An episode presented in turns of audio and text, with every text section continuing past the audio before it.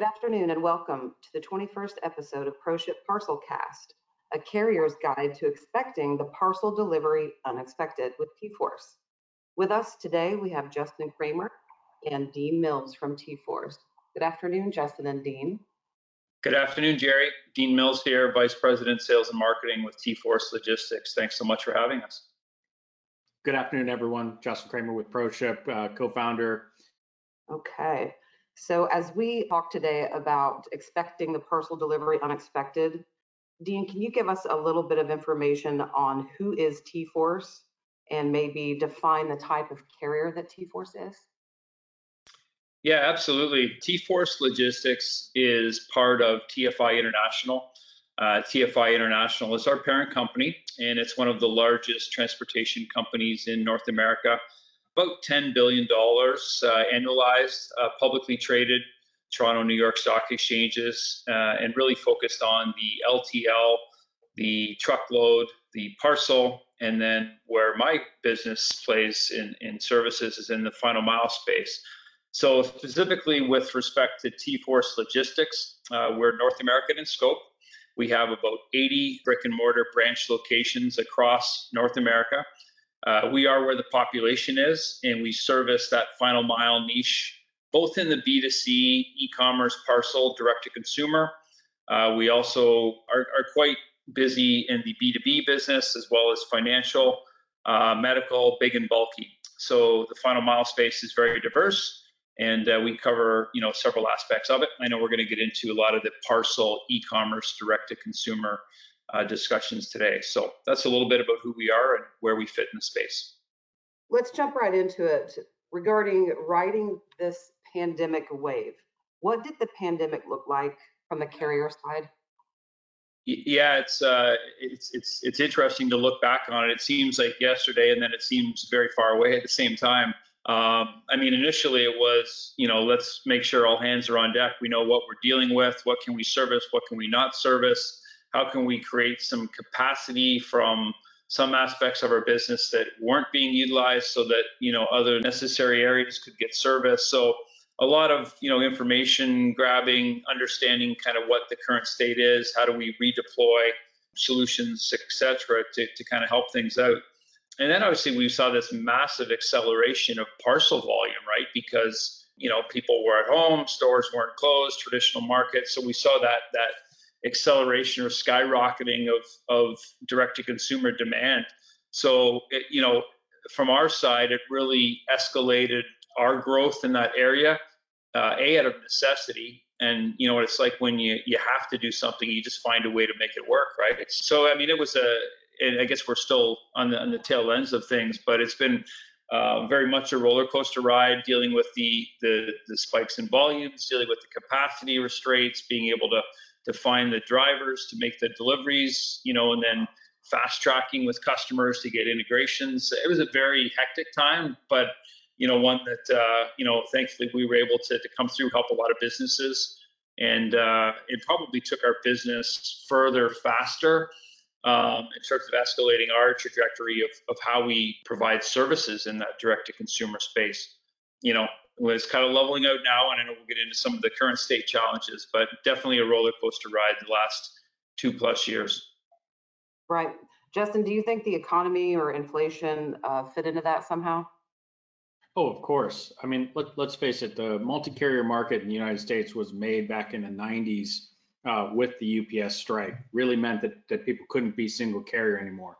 And as we start to see the growth in e-commerce during, during the late uh, early 2000s, uh, it really started to reinforce that, not just for your largest shippers, but for uh, even your mid-sized shippers, where it started to make more sense to have multiple carriers.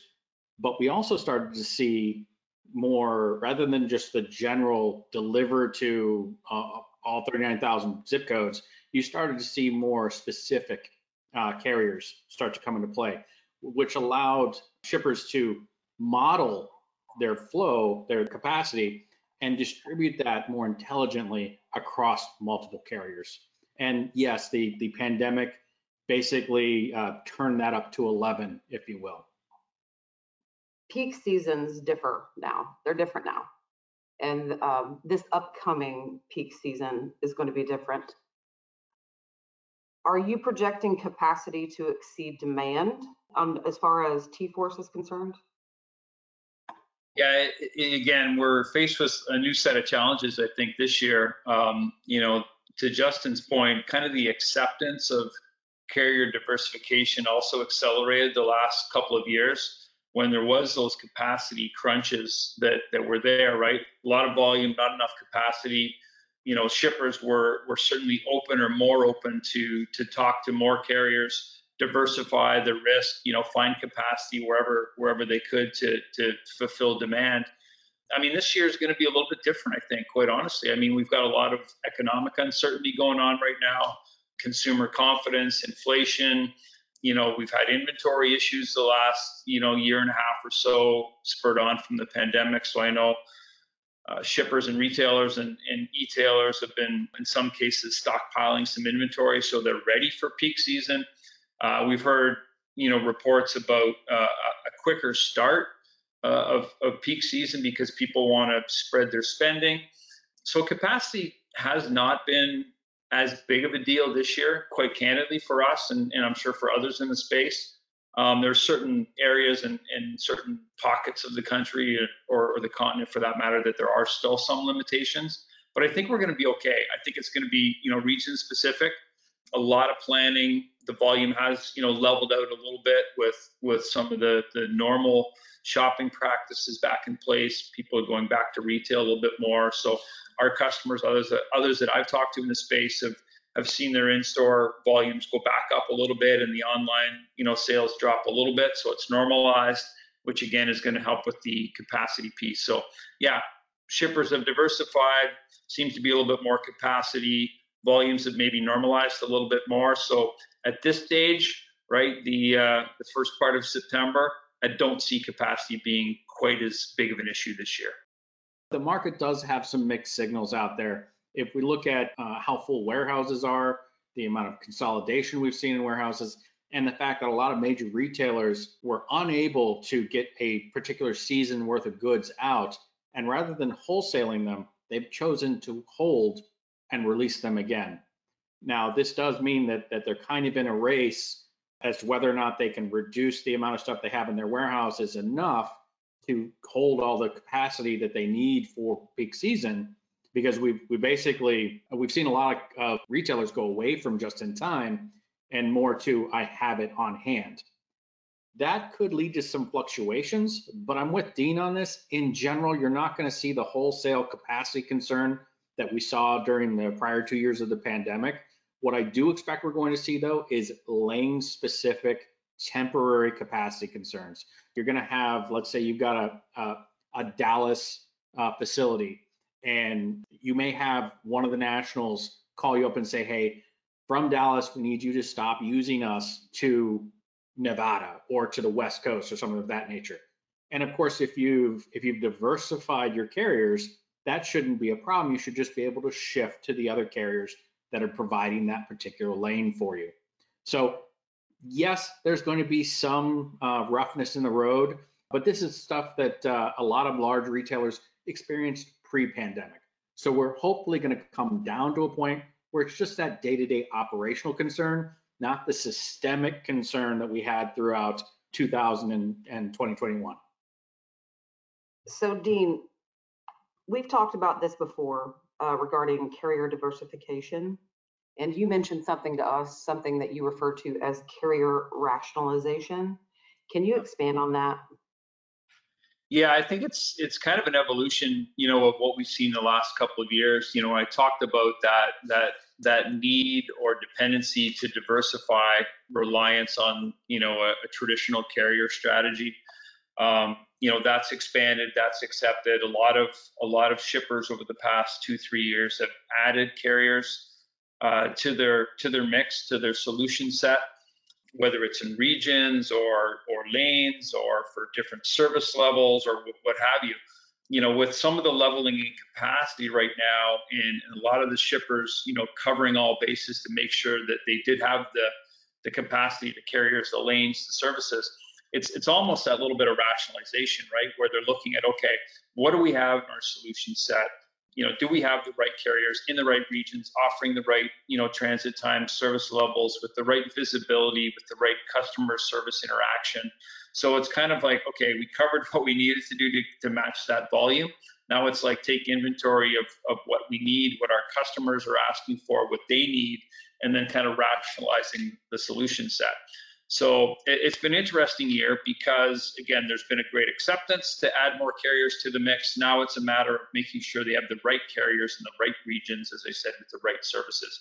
So we'll see where that shakes out. But I think all shippers that, that, that we deal with today are definitely rationalizing who and how they use those, those offerings from their carrier partners. This carrier rationalization strategy, how can it help future proof our customers' parcel shipping program, anybody's parcel shipping program?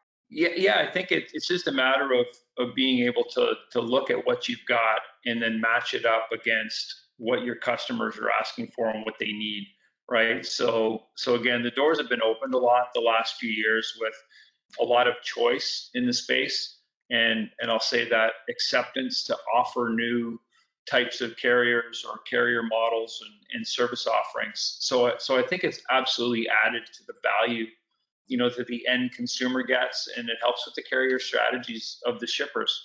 There's a lot of different options. I mean, you know, different tech platforms, different aggregators, consolidators, you know, combining first, middle, final mile solutions, or just doing a final mile, you know, to kind of complement what they would get from a, a, a larger national provider. So I think it's absolutely helped. And, and again, I think it's it's going to continue to unfold and evolve just based on a what the economy is going to going to drive and, and how the consumers react and how that translates into volume along with the expectations of, of what customers want. So they want they want it quick, they want to have complete visibility, right? And they want to be able to uh, to be able to choose that that level of service sometimes as well. So you know, choice is always a good thing, and and the shippers having that and then rationalizing that against what their customers are telling us is only making, I think, everyone better. Yeah, and to add to that, as as we expect to see this capacity constraint continue to lower, really, I think that that shippers need to take some of their downtime and actually evaluate what are your real needs. Do you have same day needs? Is it a big and bulky need? Is it uh, primarily to the cities. It is a rural solution. What is it that you need? And then look at the carriers that you have. No one carrier can do everything anymore. Look at the carriers you have, remove the carriers that are redundant, and add the carriers that are actually going to provide you with the functionality your customers need that year. And that's probably going to change the year after that and the year after that. So it's no longer a set it and forget it every three to five years I negotiate a new contract. Now it's really look at what you need every year and deploy the partners, carriers, deploy the partners that you need to keep your customers happy at a cost that works for for your products just just one thing to, to tag onto that, I, I, think it's it's a great point, right? And and it's it's fast tracked our strategy at T Force Logistics as well too, because things have changed so quickly. So you know we may have, maybe have dealt with a a customer, a shipper, you know, in our northeastern U.S. region, and and they need something different now because they've opened up a new FC in the southwest region or in the southeast or in Texas to get their demand closer to the customer. So to your point, it's not a, you know, put it in place, let it run for three or four years. Like shippers are constantly evolving. And then what's that, what that has has forced us to do faster is evolve our strategy saying, okay, the demand to have, you know, more footprint coverage in the state of Texas is there. Let's evolve that quicker. Or let's connect one region to another region within our network so again, demand is is is happening in real time, and I think the the shippers are acting quicker, and that's kind of you know pushing you know carriers like us to act quicker. And again, back to that rationalization piece, then what do they need, and then getting it set up accordingly. So it, it's really fascinating to see how quickly things are changing uh, on all aspects of the business, from shippers to the consumer demand and how the carriers are reacting. What homework can shippers do to prepare for peak 2023 and beyond? Gentlemen? Yeah, I'll, I'll start with that. I mean, I think just getting the best handle as possible on on what their forecast is going to be. But that's been a real challenge this year, admittedly. I mean, you know, again, we go into what we call our peak planning, typically mid to end July. Um, we're, we're still waiting on some customers to get their forecast together because they're trying to understand it. I think I think the shippers are looking at okay, look at all their carrier partners that they're currently set up with, have integrations with, or are trading with today. Um, you know, looking at their capacities and then making sure they've got you know volume set up to to to be transported with those carrier partners. So you know, one of those questions that that we're asking, you know, is there going to be enough volume to go around? And that's perhaps another part of rationalization if if shippers have set up with you know seven to ten carriers as an example you know how are they going to split their volume across the different carriers so that everyone can you know make sure they deliver a great experience and, and one that's that's got the expectations of all involved? So I, I think the shippers are doing as as well a job as they can just understanding what their customers are demanding coming up with their forecasts and then working i think with a lot of transparency. At least we've had that experience this year with our customers being very transparent. If they know they know. If they're if they're not that confident in their forecasts they're letting us know as well too. So a lot more consistent uh, reoccurring cadence of our of our communication. And i think that's what is going to have to be uh, a key element this peak. Is like okay let's see it almost you know week by week by weekly what are we seeing? Where's it going how can we read and react accordingly? So a lot of communication and try to take the data they have and make some, some sense out of it so we can all plan for success. Shippers have, have already uh, pretty much added and done their carrier diversification. Now they're rationalizing uh, their their carriers. Uh, is it is it too late to add carriers now, Justin? If unless you've already got that contract in place, it probably is. So let's face it, we're in the middle of September as we're as we're recording this. Um, unless you've got that well underway, you're probably not going to get that carrier live unless you're a relatively small shipper. You're not going to get that carrier live before. Uh, I'm with Dean. I, I do think that we're going to see a pull forward. We're going to see uh, uh, some of the volume pull into October. So October is kind of going to be the the slow start of peak. But what you can do is is you can plan for the future. And to plan for the future, you need to record appropriately. And what I mean by this is is now is the time to start either identifying an individual or start informing your managers that they should be recording wins and losses. They they should be recording good and bads on a on a weekly basis. Okay, not monthly. That's that's only having three recording points between now and January is not a great thing. But if you can get a, a weekly, these are the things that worked well, um, these are the things that didn't. By the time you get into January and maybe you're exhausted from all of that work, you've had a lot of, of uh, lane switches that have had to occur because of of, of odd uh, peaks happening within uh, particular carriers. We don't want to just remember the worst of it and try to fix that. Instead, more importantly, we want to ensure that we we remember what worked. Because if it worked, we need to retain that. The last thing we want to do, and unfortunately, I've seen this with several customers, is they've thrown the proverbial baby out with the bathwater by not retaining the good stuff and by just trying to replace everything in order to kill the bad stuff. So if you start that recording now, if you start looking at the good and the bad, by the time you get to January, February, when it's time to roll sleeves up and plan uh, for the for the following peak season, you're going to have that balance that you need such that you can work with your vendors, whether that be multi-carrier shipping software like ProShip, whether that be your shippers like T-Force. You're going to be able to communicate with them better in a way that's going to ensure that year over year, especially as I as I mentioned that that we're probably going to see more fluctuation in the in the carrier market, or at least how you use carriers year over year based upon your needs you're going to have a better understanding of that, which means you're going to have a better year over year because of it. So that's what I would say. Pay attention, record the data. Now, Dean, when a shipper is rationalizing the use of T-Force, what do you think they should be considering? Yeah, it, it's it's interesting, right? So I, I think you know around the question of is it is it too late to start with that? I mean, what we have seen the trend this year is that a lot of I'll say additions of a carrier or you know, an augment of, uh, of a new service have been pushed back a little bit. So candidly, we are we are still onboarding a couple customers that are are going to be new. So it's a little bit late for our for our comforts level, but we're you know we're going to make it make it work this year. You know, and again, I think it's just the uncertainty that was in the market all year. You know, to be frank, right? And and, and shippers were were delaying decisions and rationalizing what they were going to do just based on you know whatever whatever data points they could get to make those decisions. So uh, again, the the two x volume, two and a half x volume that we typically see from uh, from shippers in peak. I mean, I don't know if we'll we'll see that this year. You know, it remains to be seen. We've seen more level volumes throughout throughout the year. I mean, people consistently shop but but I think Justin makes a good point of of just you know understanding recording your wins and losses, what works, you know, the good, the bad, the ugly sort of thing. And and if they understand, you know, and plan to go into it uh, for success, and then you make adjustments, optimize along the way, I think that's important. Again, I'll go back to just the transparent communication. I mean, you know, as partners, everyone has to work and talk together.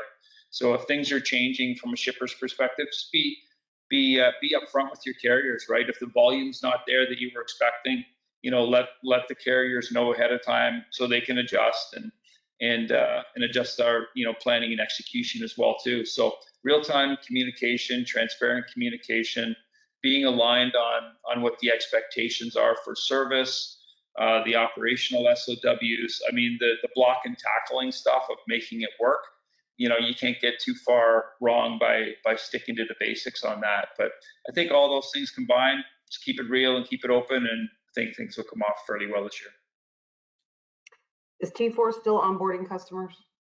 Yeah it's, it's funny like i said we're our onboarding schedule usually stops right about now. Uh, candidly we have a couple of, of of of customers that are coming on in the early part of october which is a little bit late for us to Justin's point, you know, if the if the rates aren't aren't set, the contracts, you know, signed and the integration work already underway to get that up and running, it's going to be pretty tight. You know, having said that, you know, we're still getting, believe it or not, the odd inquiry. Uh, we do have we do have the ability, if it's a, a small shipper, again, to Justin's point, to, to look at bringing them on in certain markets. But we're pretty well set. I mean, our our onboarding schedule is is filled up now unless there's uh, you know a couple little tuck-ins that could slide in an existing market, we're uh, we're pretty well set for the season. Good. Any final thoughts you want to leave listeners with, and what's the bottom line? I'll maybe take a shot at it first. I mean, from my perspective, the final thoughts are, you know, we've got to we've got to learn every day. Um, you know, we've got to be aware of what's going on every day we have to be mindful of what the consumers are looking for, uh, what their expectations are. I think the reaction time uh, of shippers and carriers has been fantastic. There's been, you know, a, tremendous amount of movement the past couple years. Um, you know, one of the biggest things I've seen is that getting inventories closer to the consumer has allowed for this diversification strategy and now this rationalization, you know, 2.0, if you will, to kind of follow but getting inventory close to the consumer i think is is is a good thing because it gives you options right? It gives you more flexibility. It gives gives everyone more options that way. So uh, again from a carrier's perspective uh, certainly ap- appreciate and I'll, I'll say it again just that open consistent transparent communication. You know try to create those win-win relationships and without that communication it's going to make it a challenge. So you know from our perspective final thought is we're ready. Um, we're, we're, we're probably over prepared, which is a good thing because we don't know exactly what it's going to look like. And, uh, and we're excited to see our, our customers succeed this, uh, this peak season. Great advice. Justin? Yeah, I'd really like uh, our listeners to take away two things. Number one, we are at the new norm. Uh, we no longer have to panic, uh, uh, rationalize our carriers, but we should continuously be rationalizing those carriers. It's not something, again, like I said earlier, there is no more set it and forget it, and we'll deal with it in three to five years when contracts come up. It really, what, what we've seen with the successful shippers is they are now rationalizing on an annual basis at a minimum, and some of them on a more continuous basis.